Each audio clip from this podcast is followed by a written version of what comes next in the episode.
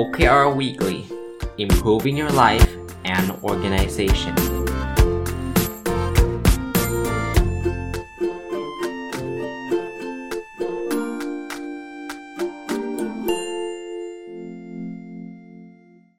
สวัสดีครับ ยินดีต้อนรับเข้าสู่นพดลสตอรี่พอดแคสต์นะครับ ก็วันอาทิตย์เนาะต้องย้ำเตือนอีกทีหนึ่งเป็นรายการ โอเควีคลี่แล้วย้ายมาจากวันพุธ แล้วก็รายการเดิม ถ้าเกิดใครไม่ได้ฟังผมมา 2-3 สัปดาห์ก็อาจจะงง My Book เนี่ยจบ season ไปแล้ว เพราะว่าหนังสือที่ผมเขียนไว้เนี่ยหมดแล้ว ไม่ได้มีมารีวิวละ ก็รอเดี๋ยวชุดใหม่มาก็ค่อยว่ากันอีกทีหนึ่งนะครับ ก็ยังคงอยู่กับหนังสือชื่อว่า Objective and Key Result ของคุณ Paul R. Niven กับคุณ Ben Lamorte เนาะรีวิวมาหลายสัปดาห์แล้ว แล้วก็อยู่ท้ายๆเล่มแล้วแต่ว่าท้ายๆเล่มเนี่ยมันมี case study ของแต่ละองค์กร แล้วผมคิดว่า ก็ไม่อยากจะรีบเร่งนะ มันเป็นประโยชน์ก็เลยอยากที่จะนำมาแชร์นำมาเล่านะครับ วันนี้จะเอาเรื่องของ Career Builder นะครับ ซึ่งก็เป็นองค์กรที่ใช้ OKR เนี่ยมาเล่าให้ฟังนะครับ แล้วก็อย่างเช่นเดิมนะ ผมจะมี Personal OKR ใน part ที่ 2 ที่จะมาอัปเดต OKR ส่วนบุคคลนะครับ ก็เล่าให้ฟังว่าตัว Career Builder เนี่ย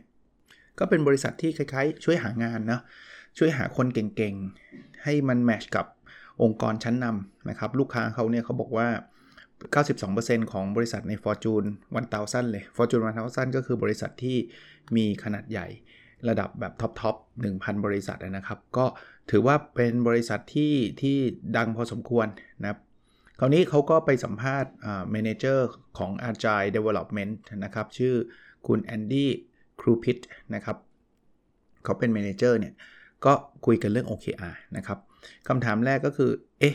Career Builder เนี่ยใครทำไมถึงเอา OKR มาใช้นะครับ แล้วเอามาใช้แบบเขาเรียกอะไรนะ มีมี consider หรือว่าพิจารณาโปรแกรมอื่นๆด้วยไหมนะครับเขาบอกเขาไม่ได้คิดถึงเรื่องอื่นเลย เขาใช้ OKR เนี่ย เพราะว่าข้อ1เนาะมันทำให้เกิดการโฟกัส มันจะบอกเราว่าเรื่องไหนเป็นเรื่องที่สำคัญ ข้อ 2 มันทำให้เกิด alignment alignment ก็คือการเชื่อมโยงนะครับทำให้เขาเห็นภาพธุรกิจชัดเจน แล้วก็แต่ละทีมก็เชื่อมโยงกันดีร้านที่3เนี่ยก็คือมันทำให้เกิดความรับผิดชอบนะครับ แล้วมันมันมันเขาใช้คำว่า positive tension นะ่ะมันเป็นความตึงเครียดแบบเชิงบวกนะครับสำหรับธุรกิจนั่นก็เป็นเหตุผลที่เขา career builder เนี่ยได้เอา OKR OKR มาใช้นะครับเขาก็บอกว่าแล้วใครเป็นคนที่แบบเริ่มต้นเลยที่จะแบบอยากใช้ OKR นะครับ เขาก็บอกชื่อมานะครับเขาก็บอกชื่อว่าโซเนียมาแดนนะครับเป็นคนที่ทำงานกับคนนี้ใน agile coach นะครับเขาก็พูดถึง concept นี้คราวนี้คนที่ให้สัมภาษณ์นี่ที่เป็น manager เนี่ยเขาก็เลยไปศึกษาแล้วเขาก็พบว่า เฮ้ย framework มันมันมันใช้ได้เลยนะครับเขาก็เลยไป discuss หรือพูดคุยกับทีม IT นะครับแล้วก็ไปไปดู Google นะครับในมีวิดีโอของ l i กเคลาของ Google เนี่ย พอดูเสร็จเรียบร้อยเนี่ยก็เลยคุยกันแล้วบอกว่าเออน่าจะเอามาใช้ที่นี่นะครับคราวนี้ถามว่าแล้วใครเป็นผู้สนับสนุนเขาเรียกว่าเป็นสปอนเซอร์นะครับสปอนเซอร์ไม่ได้เป็นผู้ให้ตังค์นะสนับสนุนแบบสนับสนุนไอเดียนี้ back up อะก็บอก CIO เขานะครับชื่อคุณโรเจอร์ฟูเกตนะครับก็เป็นคนสนับสนุนนะคราวนี้ก็เป็นคำถามต่ออีกบอกว่าเเวลาทำเนี่ยทำระดับเฉพาะระดับบนหรือลงมาระดับ business unit หรือยังไงนะครับทำเลเวลไหนบ้างนะครับเขาบอกว่าเขาทำในระดับ team level นะเป็นเป็น business unit กับ IT team นะครับอย่างที่เขาเขาเล่าให้ฟังคือเขาบอกว่าเขาเป็นเหมือนอาจายหรือ lean shop นะเพราะนั้นเขาก็มีทีมทีมทีมทีมเนี่ยเขาบอกว่ามันเป็น culture ของเขาแล้วเขาก็เลยใช้ OKR ในระดับทีมก่อน เพื่อจะได้เข้าใจ framework นี้เข้าใจ impact นี้นะครับแล้วก็เผื่อจะเอาไปใช้ในเลเวลถัดไป เขาก็เล่าให้ฟัง เอ๊ะทำคำถามต่อคือว่า แล้วที่บริษัทเนี่ยใช้ OKR เริ่มต้นยังไง develop OKR ยังไงนะเขาบอกเขาทำเวิร์กช็อป3 วันนะกับกับ team leader technology team leader นะครับ ก็เป็นหัวหน้าทีม แล้วก็ Product Owner ก็คือเจ้าของเจ้าของตัว Product ต่างๆ แล้วก็ Business Leader ก็คือผู้นำของธุรกิจเนี่ยนะครับในแต่ละอันเนี่ยเขาก็บอกว่ามันมีประมาณสัก 3-4 ชั่วโมง session หนึ่งจะยาว 3-4 ชั่วโมง แต่ว่าก็มีหลาย session นะครับสำหรับแต่ละทีมนะครับเขาบอกว่าก่อนที่จะทำไอ้พวกเวิร์กช็อปพวกนี้ก็ก็มีการ introduction by โดยคุณเบนลาโมเต้ก็คือคนที่ใช้ OKR เออเขียนหนังสือเล่มนี้นะครับ ก็ก็เขาก็เชิญผู้รู้เข้ามาอธิบายให้ฟังนะครับ แล้วเขาก็เล่าให้ฟังว่ามันก็เริ่มต้น พอทำแล้วเริ่มต้นเป็นกระบวนการก็คล้ายๆ กระบวนการที่เราคุยกันนะครับ คือพอสิ้น quarter เนี่ยเขาก็มา review OKR แล้วก็มาสร้าง OKR ในใน quarter ใหม่นะเขาจะสร้างเสร็จภายไม่เกิน 2 สัปดาห์ใน quarter ใหม่ พอสร้างเสร็จเสร็จปุ๊บเขาก็จะมีการ track ทุกทุกเดือนนะครับเขาทำการ track ทุกเดือนก็บอก KR Key Result เนี่ยแต่ละคนจะมีมันจะมี owner นะก็อัปเดตทุกเดือนนะครับ กลางไตรมาสจะมีเช็คอินนะครับเช็คอินว่าโดยรวมๆแล้วใครทำอะไรถึงไหนยังไง แล้วก็พอสิ้นไตรมาสก็มารีวิวกันนี่ยก็จะเป็นลักษณะแบบนั้นนะครับ คราวนี้ก็ถามบอกว่าใช้แนว Google เปล่า OKR นะครับ แล้วแล้วถ้าใช้ใช้ยังไงหรือหรือเปลี่ยนยังไง เขาก็บอกว่าเขาใช้แนว Google ในการให้คะแนนนะศูนย์ถึงหเนี่ยครับคราวนี้แต่ละอันมันก็อาจจะไม่ได้เหมือน Google มากนัก เช่น Google เนี่ยมัน individual เนี่ยเขาก็บอกว่าทำ individual คือทำลงไปในแต่ละบุคคลเนี่ยเขาบอกว่าตัวบริษัทเขาเนี่ยคิดว่ามัน challenge เกินไปนะครับ มันยากไป ยังไม่พร้อมอะนะครับก็เลยยังไม่ได้ทำตรงนี้ นี่ก็เขาก็มีคำถามบอกว่าเอ๊แล้วจะรู้ได้ไงว่า OKR เนี่ยมันลิงก์กับกลยุทธ์นะครับ คนจะได้จะได้ทำในสิ่งที่สำคัญเนี่ยเขาบอกว่าเขามี OKR coach นะครับที่คอยดูแลเรื่องนี้นะครับ คอยที่จะมามาเช็คนะครับว่าอ่า OKR ในแต่ละแต่ละไตรมาสนะเป็นยังไงนะครับเขาใช้ไฟวายเทคนิคคือคำถามว่าทำไมทำไมทำไมทำไมทำไม 5 ครั้งนะครับ พออที่เขาพอ พอเขาได้ตรงนั้นเขาก็จะรู้ละว่าเขาเป็นเป็น OKR ที่สำคัญจริง ๆ นะครับเขาถามเรื่องออการให้คะแนน OKR นะเขาบอกเขาใช้ Google เลย0ถึง1น นะครับ0ถึง1นะครับเขาก็จะมีเกรดว่าถ้าได้ 0.3 นะครับ ก็มันคือแบบต้องทำได้อะมันมันมันขั้นต่ำอะพูดง่ายๆนะครับ ถ้า 0.7 นี่เขาเรียกว่า stretch ละ ถือว่ายากละนะครับ คือคือมันอาจจะ beyond control ไประดับหนึ่งล้วถ้า 1 เนี่ยเขาบอกว่ามันเป็น ใช้คำว่าแบบเกือบจะเป็นไปไม่ได้ แต่ว่า จะเรียกว่า super stretch อะก็คือแบบยากสุดๆเลยนะครับของเขาให้ definition หรือนิยามประมาณนั้นนะมีการลิมิตหรือจำกัดจำนวน OKR ไหมเขาบอกตอนแรกเขาไม่ได้จำกัดเนาะแต่ว่าเขาคิดอีกทีหนึ่งจริงๆมันควรจะจำกัดนะครับ ไม่งั้นมันจะมันจะมีเต็มไปหมดนะครับเเขาบอกว่าถ้าถ้าถ้าเริ่มทำเนี่ยนะเขาจะลิมิตประมาณแค่ 1 Objective ก็พอ นะครับคือคือให้หยุดแค่1 Objective แต่ตอนแรกเขาไม่ได้ทำแบบนี้นะครับ นี่เขาเขาย้อนย้อนกลับไปคิดนะครับตอนนี้เขาก็พูดบอกว่าไกด์ไลน์คร่าวๆก็คืออยากให้มันเกิน 3 Objective นะครับถามว่าเราใช้เวลานานไหมตอนแรกแรกที่จะเริ่มต้นทำ OKR เขาบอกว่า 1 เดือน 1 เดือนทำได้เลยนะครับคำถามถัดไปเนี่ยเขาบอกว่าใครเป็นคนจัดการบริหารจัดการกระบวนการเกี่ยวกับ OKR เขาเรียกว่าเขาใช้คำว่า OKR coach ผมโน้ตไว้นิดนึงนะโกย OKR coach ศัพท์เนี้ยมันคือ OKR champion ที่ผมพูดถึงอยู่เรื่อยๆนะครับ ของเขาใช้ OKR coach ในการบริหารจัดการขับเคลื่อน OKR ในองค์กรเขาบอกว่าก็คือ Product Owner Manager ชื่อว่า Sabrina p i c c a r e l นะครับเขาก็มีคนชัดเจนนะอันนี้ผมเสริมให้นิดนึงนะ อย่างโปรเจกต์ไอ้ OKR ของผมเนี่ย OKR Consulting Project ของผมเนี่ย คือ คือผมก็ จะให้มี OKR Coach นี่แหละก็คือ OKR Champion อย่างน้อยๆ 3 คนในบริษัท เข้ามาเทรนกับผม 10 เดือนเนี่ย อันเนี้ยอันเนี้ยคือผมว่าสำคัญมาก เพราะว่าถ้าให้ผมไป implement นะ เดี๋ยวผมออกก็เจ๊งก็ไม่มีใครทำต่อนะครับแล้วจะให้ผมไปอยู่ตลอดมันก็ไม่ใช่นะครับ เพราะฉะนั้นเนี่ยใช้วิธีนี้จะเวิร์กนะครับเขาพูดถึงเรื่องของอการใช้ OKR ระดับบุคคลเลย ใช้บ้างไหมเมื่อกี้ก็เล่าไปแล้วเขาบอกว่าไม่ไม่ได้ใช้นะครับ อีกอันนึงคือวิธีการคอมมูนิเคตการสื่อสารการให้ความรู้เกี่ยวกับ OKR เนี่ยทำยังไงเขาก็บอกว่าเขาเริ่มต้นจากการ train ฝึกอบรมนะครับเขาเขาโฟกัสที่ไอทีก่อนนะครับเขาก็เริ่มต้นการ engage แล้วก็ train ที่เกี่ยวข้องกับฝ่ายไอทีนะครับ เพราะนั้นเนี่ยหลังจากนั้นเนี่ยก็พอเริ่มใช้เนี่ยคนก็จะเริ่มสนใจว่าเฮ้ยคนฝ่ายอื่นๆนะว่าเออมันมัน work นะอะไรเงี้ย เขาก็จะค่อยๆ กระจายไปนะครับในฝ่ายอื่นๆ เพราะนั้น practice นี้อันนี้ผมก็เสริมให้นะ practice นี้ก็เป็นที่น่าสนใจนะ คือถ้าเกิดองค์กรเราใหญ่มากแล้วเราเริ่มพร้อมกันทีเดียวบางทีมันเกิดความสับสนแชมเปี้ยนอาจจะตอบคำถามไม่หวัดไม่ไหว แต่ว่าถ้าเริ่มบางฝ่ายก่อนบางส่วนก่อนเนี่ยมันมันเป็น good starting point ครับ มันเป็นจุดเริ่มต้นที่ดีเนี่ย พอต่อไปเนี่ย มันปากต่อปากนะ มันก็เอาไปขยายที่อื่นแล้วแถมคนจะแบบสงสัยงงเนี่ยเขาอาจจะไม่ต้องถามแชมเปี้ยนก็ได้ อาจจะไปถามฝ่ายที่เขาเคยทำก่อนเนี่ยตรงนั้นเขามีประสบการณ์แล้วเขาก็จะสอนให้ได้นะครับคำถามว่า เอ๊แล้วรู้ได้ไงว่า OKR มันสอดคล้องกัน หรือว่ามันอะไรกันนะครับเขาบอกว่าตอนที่จะแต่ละทีมสร้างมาเนี่ยเขาจะมีกิจกรรมอันหนึ่งที่เรียกว่า alignment check กระบวนการอันหนึ่งนะครับ ก็เขาก็จะให้แต่ละคนเนี่ยมามา นั่งดูนะครับว่านั่งดูคือเขาจะ publish ไอ้ OKR เนี่ยใน Excel document แล้ว publish แบบแล้วแชร์ให้ทุกคนเห็นนะเพื่อเพื่อที่จะดูว่า เออเฮ้ยตอนนี้มันมี OKR อะไรขัดแย้งกันไหม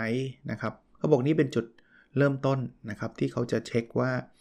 ออ OKR มันสอดคล้องกันไหมเขาถึงบอกว่า OKR เนี่ยมันจะต้อง transparent transparent ก็คือมันจะต้องโปร่งใสแล้วก็เห็นเห็นภาพชัด เขาถามบอกว่าเราบริษัทได้ report OKR แบบไหน เขาบอกว่า เขาก็มีการ report ไอ้ตัวทีม Key Result ต่างๆนะครับ ภายในองค์กรนะครับ เพื่อให้ทุกคนได้เห็นนะคำถามต่อไปคือว่าใช้พวกโปรแกรมไหมใช้พวกไอ้เทคโนโลยีต่างๆไหมนะครับเขาบอกว่าเขาใช้แต่ว่าใช้ภายในองค์กรนะครับก็ก็คือใช้ใช้เว็บใช้อะไรของตัวเองนั่นแหละนะครับในการ จะเรียกว่าอะไรนะครับกระจาย report พวกนี้นะครับเขาบอกตอนแรกเขาใช้ Excel ด้วยซ้ำนะครับก็ก็เป็นข้อดีไม่ใช่ข้อดีตัวอย่างอันนึงนะว่าจริง ๆ มันก็ไม่ได้ need ว่าโอ้โหทำครั้งแรกทุกซอฟต์แวร์หรูหรานะครับใช้แบบนี้ก็ได้บอกว่าแล้วพวกเทคโนโลยีเนี่ยมันมันโอเคไหมมันมี benefit ไหมเขาบอกเขายังไม่ได้ใช้ไงพวกซอฟต์วงซอฟต์แวร์ก็ก็ก็เลยยังคอมเมนต์ไม่ได้นะครับเขาถามว่าแล้วคุณได้ลิงก์เอา OKR ไปกับ ไอ้เรื่องการประเมินผลพนักงานหรือเปล่า เขาบอกว่าไม่เลยนะครับ มันไม่เกี่ยวกันนะเขาเมีตัววัดอยู่นะครับที่ที่เคยเอาไปลิงก์กับพวกการประเมินผลแล้วเขาบอกว่ามันมันได้ผลไม่ค่อยดีต่างๆอะ่ะ เช่นมันแบบมีการเล่นเกมกันหรืออะไรเงี้ยนะครับ สุดท้ายเนี่ยเขาเขาบอกว่าสำหรับ OKR เนี่ยมันเป็น aspirational นะ มันเป็นอะไรที่ท้าทายที่แบบมันไม่ได้ทำเพื่ออเพื่อเพื่อการวัดผล ประเมินผลพนักงาน ถ้าถ้าทำแบบนั้นคนจะไม่กล้าท้าทายนะครับ แต่เขาบอกว่าบางอย่างเนี่ยในในตัว KR เนี่ย บางตัวมันก็มันก็มีส่วนที่จะทำให้ผลตอบแทนเพิ่มสูงขึ้น เช่นเขาบอกทีมเซลล์เนี่ย KR มันก็เป็นเรื่องของยอดขาย เขาก็บอกว่ามันก็มันก็เกี่ยวข้องบางส่วนก็เกี่ยวข้องกับเรื่องของโบนัส คอมมิชชั่นที่เซลล์จะได้อยู่เช่นเดียวกันนะครับ แต่เขาเขาไม่ได้สนับสนุนให้เอา Key Result ทุกตัวไปลิงก์กับตัวตัว compensation หรือตัวการประเมินนะครับเขาบอกว่าทำแบบนั้นเมื่อไหร่คนก็จะเล่นเกมนะครับอาจจะไม่กล้าตั้งอะไรที่ยากท้าทายนะเขาบอกอะละถ้าไม่ได้ลิงก์กับเรื่องของการขึ้นเงินเดือนการให้โบนัสเนี่ยตอนที่มีการรีวิว performance อย่างเช่นให้คำแนะนำลูกน้องอะไรอย่างเงี้ย OKR เกี่ยวไหม เขาบอกว่ามันส่งผลคือ OKR มัน influence สิ่งเหล่านี้คือลูกน้องเนี่ยทำได้ดีไม่ดี OKR ก็เป็นหนึ่งในผลงานนะครับเขาก็บอกว่าเขาใช้ OKR เนี่ยเป็นเครื่องมือในการพัฒนาพนักงานมากกว่าที่จะมาบอกว่าใครจะได้ขึ้นเงินเดือนกี่เปอร์เซ็นต์นะครับ แล้วก็มันเป็น มันเป็นสิ่งที่จะเอามาพูดคุยกันได้นะครับในในช่วงที่มีการประเมินผล แต่ว่าไม่ใช่ว่าคุณไม่ได้ขึ้นเงินเดือนเพราะโอเคคุณไม่ถึงเป้าไม่ใช่ แต่ว่าเอามาสอนเขาเอามาพูดเขาว่า เออ ตรงนี้คุณทำเพิ่มเติมตรงนี้ได้ก็จะดีอะไรเงี้ยนะครับแล้วคำถามต่อไปเขาบอกว่าแล้วถ้าเลือกประโยชน์ของการใช้ OKR เนี่ยจะจะคิดว่าอะไรนะครับเขาบอกว่าเออจริง ๆเขายังเพิ่งเริ่มทำนะ แต่ว่าเขาบอกว่าอย่างแรกคือมันทำให้เกิดการพูดคุยเรื่องเกี่ยวข้องกับกลยุทธ์ เรื่องของวิชั่นวิสัยทัศน์ต่างๆ ว่าทำไมเราถึงทำสิ่งเหล่านี้ไม่ใช่แค่ทำไปเฉยๆนะครับแล้วมันทำให้เขาได้โฟกัส แล้วก็มีจุดประสงค์หรือวัตถุประสงค์ทุกๆวันนะครับเขาบอกว่าคำถามต่อไปคือคำถามว่า เอ๊ะ เราจะรู้ได้ไงว่ามันจะได้ทำต่อเนื่องนะครับเขาบอกว่าตอนนี้มันคุยกันทุกวัน day to day conversation นะครับเพราะฉะนั้นเนี่ย ถ้ามันเป็น part ของ vocab ก็คือคำพูดใน career builder เนี่ย ต่อไปมันก็จะ มันก็จะแบบนึกออกไหมมันก็จะทำจนเป็นเป็นนิสัยอะเป็น culture เป็นวัฒนธรรมนะมีคำถามว่าคุณเซอร์ไพรส์อะไรบ้างไหมในการในการเอา OKR ไปใช้นะครับเเขาบอกว่าเวลาทำเนี่ย คือตอนแรกเนี่ยคนทำเนี่ยคนใช้เนี่ยไม่ได้ไม่ได้คิดว่ามันจะดีอะไรมากมาย แต่ว่าพอใช้ไปกับรู้สึกว่ามันมันมันว้าวตรงไหนรู้ไหมตรงรู้รู้รู้สึกถึงคำว่า why อะว่าฉันทำเรื่องนี้ไปทำไม อีกอันนึงคือเขาบอกว่า ไอ้ที่พูดคุยกัน conversation ที่คุยกันเนี่ย สุดท้ายเนี่ยมันทำให้เกิดความร่วมมือกัน สร้างสรรค์สิ่งใหม่ ๆ ด้วยกันนะครับ ซึ่งแต่ก่อนไม่เคยมีเรื่องนี้นะครับ เวลาเวลาเขารู้ว่า objective เขามันเป็นเรื่องเดียวกันอะไรเงี้ยเขาก็จะลุยไปด้วยกันนะคำถามที่ว่าแล้วถ้าคุณคุณย้อนเวลากลับไปใหม่เนี่ย คุณจะทำอะไรเปลี่ยนแปลงไปไหมนะครับเขาบอกว่าอย่างแรกก็คือ ความพยายามเปลี่ยนแปลงภายในระยะเวลาสั้นแค่วัน 2 วันเนี่ยมันมันไม่ใช่เรื่องง่าย ๆ เลยนะครับเขาก็เลยเริ่มต้นจาก IT นะครับ เพื่อให้คนเข้าใจ แต่ผลปรากฏว่าคือเขาเริ่ม pilot area ที่ IT คนก็เลยรู้สึกว่า OKR เนี่ยสำหรับเป็นพวก IT เท่านั้น ถ้าเขาเริ่มต้นได้ใหม่เนี่ยเขาจะไปเริ่มกับ business unit เลย แล้วก็ค่อยๆ เริ่มนะ ให้เห็นภาพใหญ่นะครับ ออพอทำสำเร็จแล้วเนี่ยค่อยๆ กระจายไปยังยูนิตอื่นๆ น่าจะดีกว่าคำถามสุดท้ายเนาะว่าคุณแนะนำให้ใช้ OKR กับบริษัทอื่นไหม เขาก็บอกว่าเขาแนะนำนะครับ คือคือเป็นมันเป็นเขาใช้คำว่า critical thinking framework นะ เป็นกรอบแนวคิดที่มันแบบช่วยกระตุ้นทำให้เรามีความคิดแบบวิพากษ์วิจารณ์คิดอะไรใหม่ๆนะครับ แล้วมันจะทำให้เราประสบความสำเร็จ และอีกอย่างคือมันทำให้เราโฟกัสด้วยเนาะว่าทำไมเราถึงทำสิ่งนี้ นะครับแล้วทำให้คนแบบร่วมมือกันทำงานเป็นทีมนะออพอทำเกิดสิ่งนี้แล้วเนี่ยมันจะทำให้พอมันลิงก์กับกลยุทธ์ด้วยเนี่ยมันก็ทำให้เกิดอินโนเวชันต่างๆนะครับก็ผมว่าเป็นอะไรที่น่าสนใจเลยนะะวันนี้ก็1งเอาเป็นสัปดาห์ละ 1 บริษัทนี้ก็ก็เหลือเฟือละนะครับ เพราะว่าเรายังมีอีก part หนึ่งนะครับ อันนี้ก็วันนี้เป็น career builder นะ เอา case study มามาเล่าแล้วก็มาฝากให้ให้ท่านฟังนะครับ อะ part ที่ 2 ครับ ทุกทำทุกสัปดาห์นะครับ คือการอัปเดต personal OKR ซึ่งก็เคยบอกมาตลอดแล้วก็จะบอกอีก เพราะว่าจะมีคนใหม่ๆเข้ามาทุกสัปดาห์นะครับ คือผมทำเนี่ยนะ ผมเอา OKR ส่วนบุคคล ผมมาเล่าให้ฟังผมอัปเดต คือเป็นตัวอย่างอย่างแรกก็คือผมทำจริงนะ ผมพูดถึง OKR มาตลอด แล้วผมไม่ทำก็ดูจะดูแปลกถ้าถ้าผมจะอินขนาดนั้นทำไมอาจารย์ไม่ทำล่ะ ผมทำมาตลอดทำมาก่อนที่จะมาสอนเรื่อง OKR หรือมามาพูดมาอะไรต่างๆนะครับ ก็อีกอีกส่วนหนึ่งนะครับคือที่มาอัปเดตคืออยากให้ท่านทดลองทำนี่จะจบไตรมาสที่ 2 ครึ่งปีแล้วนะครับแป๊บเดียวเองเออถ้าใครอยากจะเริ่มไม่ต้องไปรอปีใหม่นะ เริ่มไตรมาสที่ 3 ลุยเลยนะครับ ลุยเลยตอนนี้กู๊ดไทม์นะแล้วลองดูตัวอย่างผมก็ได้นะครับว่าพอเราเริ่มทำเนี่ยมันจะมีความก้าวหน้ามากขึ้น แต่ถามว่ามันสำเร็จ 100%ทุกตัวหรือเปล่าเปล่า ถ้าสำเร็จแปลว่าเราอาจจะทำ key result ง่าย ๆ เป้าหมายต่ำๆก็ได้ ซึ่งเราไม่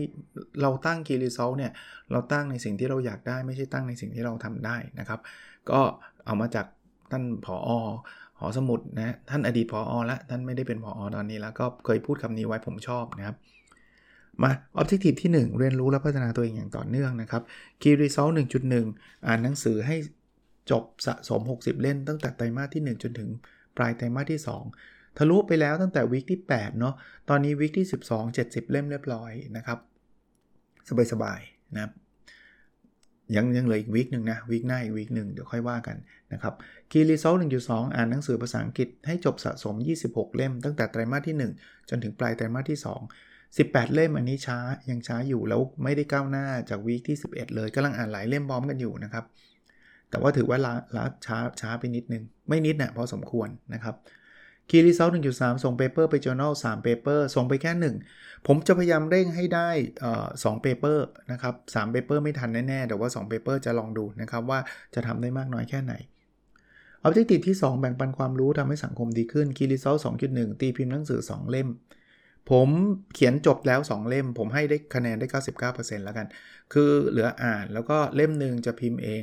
เล่มหนึ่งจะส่งในสำนักพิมพ์นะครับ แต่ถ้าตีพิมพ์คงไม่เสร็จแหละนะครับ แค่ได้ส่งไปภายในสัปดาห์หน้าก็ดีใจแล้วนะครับคีรีเซล2.2 มีคนฟังพอดแคสต์ 25,000 ดาวน์โหลดต่อวัน วีคนี้มีคนฟังเยอะมากเลยครับ ต้องขอบคุณเนาะทะลุขึ้นมาถึง 26,985 ผมผมบอกนิดหนึ่งนะ ตัวเลขนี้มันขึ้นลงเพราะว่าผมเอาข้อมูลรายสัปดาห์มานะครับ บางคือแล้วแต่สถิติแต่ละที่นะครับ บางสถิติบางที่เนี่ยมันก็จะเป็นรายเดือน ผมก็เอามาหาร 30นะครับบางที่ 28 วันคือสถิติแต่ละที่มันไม่เหมือนกัน แต่ว่าผมก็มาเอามาล่าสุดนะครับ มันก็จะเป็นบางคนบอกเอ๊ะทำไมมันเคยฟังเยอะทำไมฟังน้อยเพราะว่าแต่ละแต่ละเดือนแต่ละวีคมันไม่เหมือนกันวีคนี้ทะลุขึ้นไปถึง 26,985 ขอบคุณทุกท่านด้วยนะครับ ที่ฟังจริงๆ จะฟังเยอะฟังน้อยผมก็ขอบคุณหมดแหละ มันเพิ่มขึ้นจาก 18,425 ในวีคที่ที่แล้ว คือผมเข้าไปสืบนะ เวลามันตัวเลขมันกระชากขึ้นมาเนี่ย มันมีตอนประเภทเรื่อง ถ้าท่านจำได้นะสองสาตอนที่เกี่ยวข้องกับเรื่องความสัมพันธ์เนี่ยสงสัยมันถูกใจ หรือมีใครช่วยแชร์ หรืออะไรสักอย่างเนี่ยแหละครับ คนก็ฟังกันเยอะเลยนะครับ ก็ขอบคุณนะครับ แต่ตัวเลขนี้มันจะซัสเตนแค่ไหนก็ค่อยว่ากันอีกทีนะครับ ออบจิคีบชุดสุดท้ายชุดที่ 3 มีสุขภาพกายและสุขภาพจิตที่ดีคีรีซอล3.1 วิ่งสะสมไม่ได้ 600 กิโลเมตร ได้ 600 นี่คือตั้งแต่ไตรมาสที่ 1 จนถึงปลายไตรมาสที่ 2 นะครับ ตอนนี้ได้ 356 กิโลเมตรนะครับ ยังห่างไกลนะครับ ยังห่างไกล ลองดูซิว่าจะได้มากที่สุดเท่าไหร่นะครับกีรีซอล3.2 มีน้ำหนักตัว 77 กิโลกรัม ยังเลข 8 อยู่เลย 81.5เอ่อ วิกที่ผ่านมา 81.8 ซึ่งซึ่งพีคที่สุดในปี ลดลงนิดนึงแล้วนะครับ ก็หวังว่าจะลงได้อีกนะครับคีรีซล3.3 มีเวลาอยู่กับครอบครัวสะสม 50 วันตั้งแต่ต้นปีจนถึง คือต้นไตรมาสที่ 1 จนถึงปลายไตรมาสที่ 2 อันนี้ทะลุไปแล้วนะครับทำได้ตั้งแต่วิกที่วิกที่ 10 ตอนนี้อยู่ที่ 58 วันแล้ว ผมให้นิยามนิดนึงอยู่กับครอบครัวเนี่ยคือไม่สอนไม่ประชุม แต่นับไม่นับงานอื่นนะถ้าไม่นับงานอื่นเลยเนี่ย ถ้านับงานอื่นด้วยมันจะไม่มีเลยนะครับ เพราะนั้นเอาแค่ว่าไม่สอนไม่ประชุมเนี่ยก็มี 58 วัน แต่ส่วนใหญ่ก็มีมีงานวิจงวิจัยไอ้นั้นก็ถือว่าอยู่กับครอบครัวระดับหนึ่งก็แล้วกันนะครับ เพราะว่าเวลาเราทำงานทำไมทำไมอาจารย์เลือกงานยังไงอะทำไมงานสอนงานประชุมอาจารย์ไม่เลือกว่าอยู่กับครอบครัวทำไมงานวิจัยอาจารย์บอกว่าอยู่กับครอบครัว คือสอนประชุมเราคุยกับลูกไม่ได้ไงคุยกับภรรยาไม่ได้ไงสอนสอนอยู่เอ้ยเป็นไงบ้างลูกไม่ได้ไงประชุมเหมือนกัน กำลังพูดประชุมให้ความเห็นอยู่เป็นไงลูกไม่ได้ แต่ว่าวิจัยเขียนหนังสือพวกนี้มันได้ไงก็หยุดแล้วก็ทักทายกันได้ ก็ถือว่ายังมีเซนส์ของการอยู่กับครอบครัวทำไมต้อง 50 วัน คือผมนับวันเสาร์อาทิตย์อะคือผมอยากจะล็อกวันเสาร์อาทิตย์ไว้สำหรับวันครอบครอบครัวแล้วล็อกไม่ค่อยได้เท่าไหร่หรอก แต่ว่าก็จะพยายามนะครับ ที่จะไม่รับงานต่างๆ ในวันเสาร์อาทิตย์นะครับ แต่ว่าทำได้บ้างไม่ได้บ้างนะครับ อันนี้ก็ เพลินช่วงช่วงปิดเทอมเนี่ยอาจจะอาจจะดีนิดนึงเพราะว่างานสอนมันลดลงนะครับ ผมมีเรื่องสุดท้ายทิ้งท้ายไปนิดนึง แต่นี้ไม่ไม่ได้ซีเรียสอะไรนะครับท่านจำโครงการ OKR Consulting Project ได้ใช่ไหมครับ ที่ผมเคยนำมาประชาสัมพันธ์ในรายการนี้นะครับ จริงๆ ปิดไปแล้วแล้วก็ได้รับการจะเรียกอะไรนะ พูดคุยเราผมมีมีคนสมัครมาเยอะพอสมควรนะครับ แต่ผมรับแค่ 6 บริษัท แล้วคราวนี้เราก็ คุยถ้าบริษัทไหนที่เราคิดว่ามันมันยังไม่ใช่ก็ก็จบนะครับ ก็บอกว่ามันอาจจะไม่ได้ตอบโจทย์ท่านนะครับ บริษัทไหนที่ใช่ก็โอเค จริงๆ confirm มา 6 บริษัทนานแล้วนะครับ แต่ว่า last minute นะครับมี 2 บริษัทถอนไปด้วยด้วยเหตุผลของทางบริษัทเองนะครับ ซึ่งซึ่งก็เข้าใจได้นะครับ ก็ก็ไม่เป็นไรครับก็บอกว่าขออนุญาตถอนไปก่อน ถ้ามีโอกาสในรุ่นถัดไปถ้าอาจารย์ยังจัดอยู่ ก็ก็เดี๋ยวอาจจะมาสมัครอีกทีนึงนะครับ ก็ก็เลยมีที่ว่างอยู่ 2 บริษัท แต่ว่าไม่ได้เป็น obligation ว่าต้องมี 2 บริษัทนี้ 4 บริษัทผมก็สตาร์ทแล้วนะครับ เพียงแต่ว่าแค่แค่มาประชาสัมพันธ์เผื่อบางบริษัทที่สนใจแล้วอาจจะคิดว่ามันโหอาจารย์เขาปิดไปแล้ว อาจจะเป็นเป็น last minute นะครับ เป็น last chance ที่ท่านสนใจท่าน inbox เข้ามาในเพจ n o p a d o n Story ใน Facebook นะครับ ก็ รีบ inbox มานิดนึงนะครับถ้าภายในสัปดาห์ 2 สัปดาห์นี้ได้ก็จะดี แต่แต่อินบ็อกมาเราต้องคุยกันนิดนึงนะครับว่าสิ่งที่ท่านต้องการคืออะไร เพราะว่าถ้ามันไม่ตอบโจทย์ท่านกับผมก็ไม่ไม่อยากให้ท่านเข้ามาในโครงการนี้เช่นเดียวกันนะครับอยากให้ตอบโจทย์นะครับก็ถ้าถ้าสนใจนะครับ แต่ว่าอีเวนต์ว่าไม่สนใจก็สตาร์ทอยู่ดีนะครับโครงการนี้ก็เริ่มต้นแน่นอนนะครับเริ่มต้นแน่นอนกับ 4 บริษัท ซึ่งก็เป็นบริษัทใหญ่เป็นองค์กรที่ที่ที่ น่าสนใจทีเดียวนะครับ โอเคครับ แล้วเราพบกันใน episode ถัดไปนะครับ สวัสดีครับ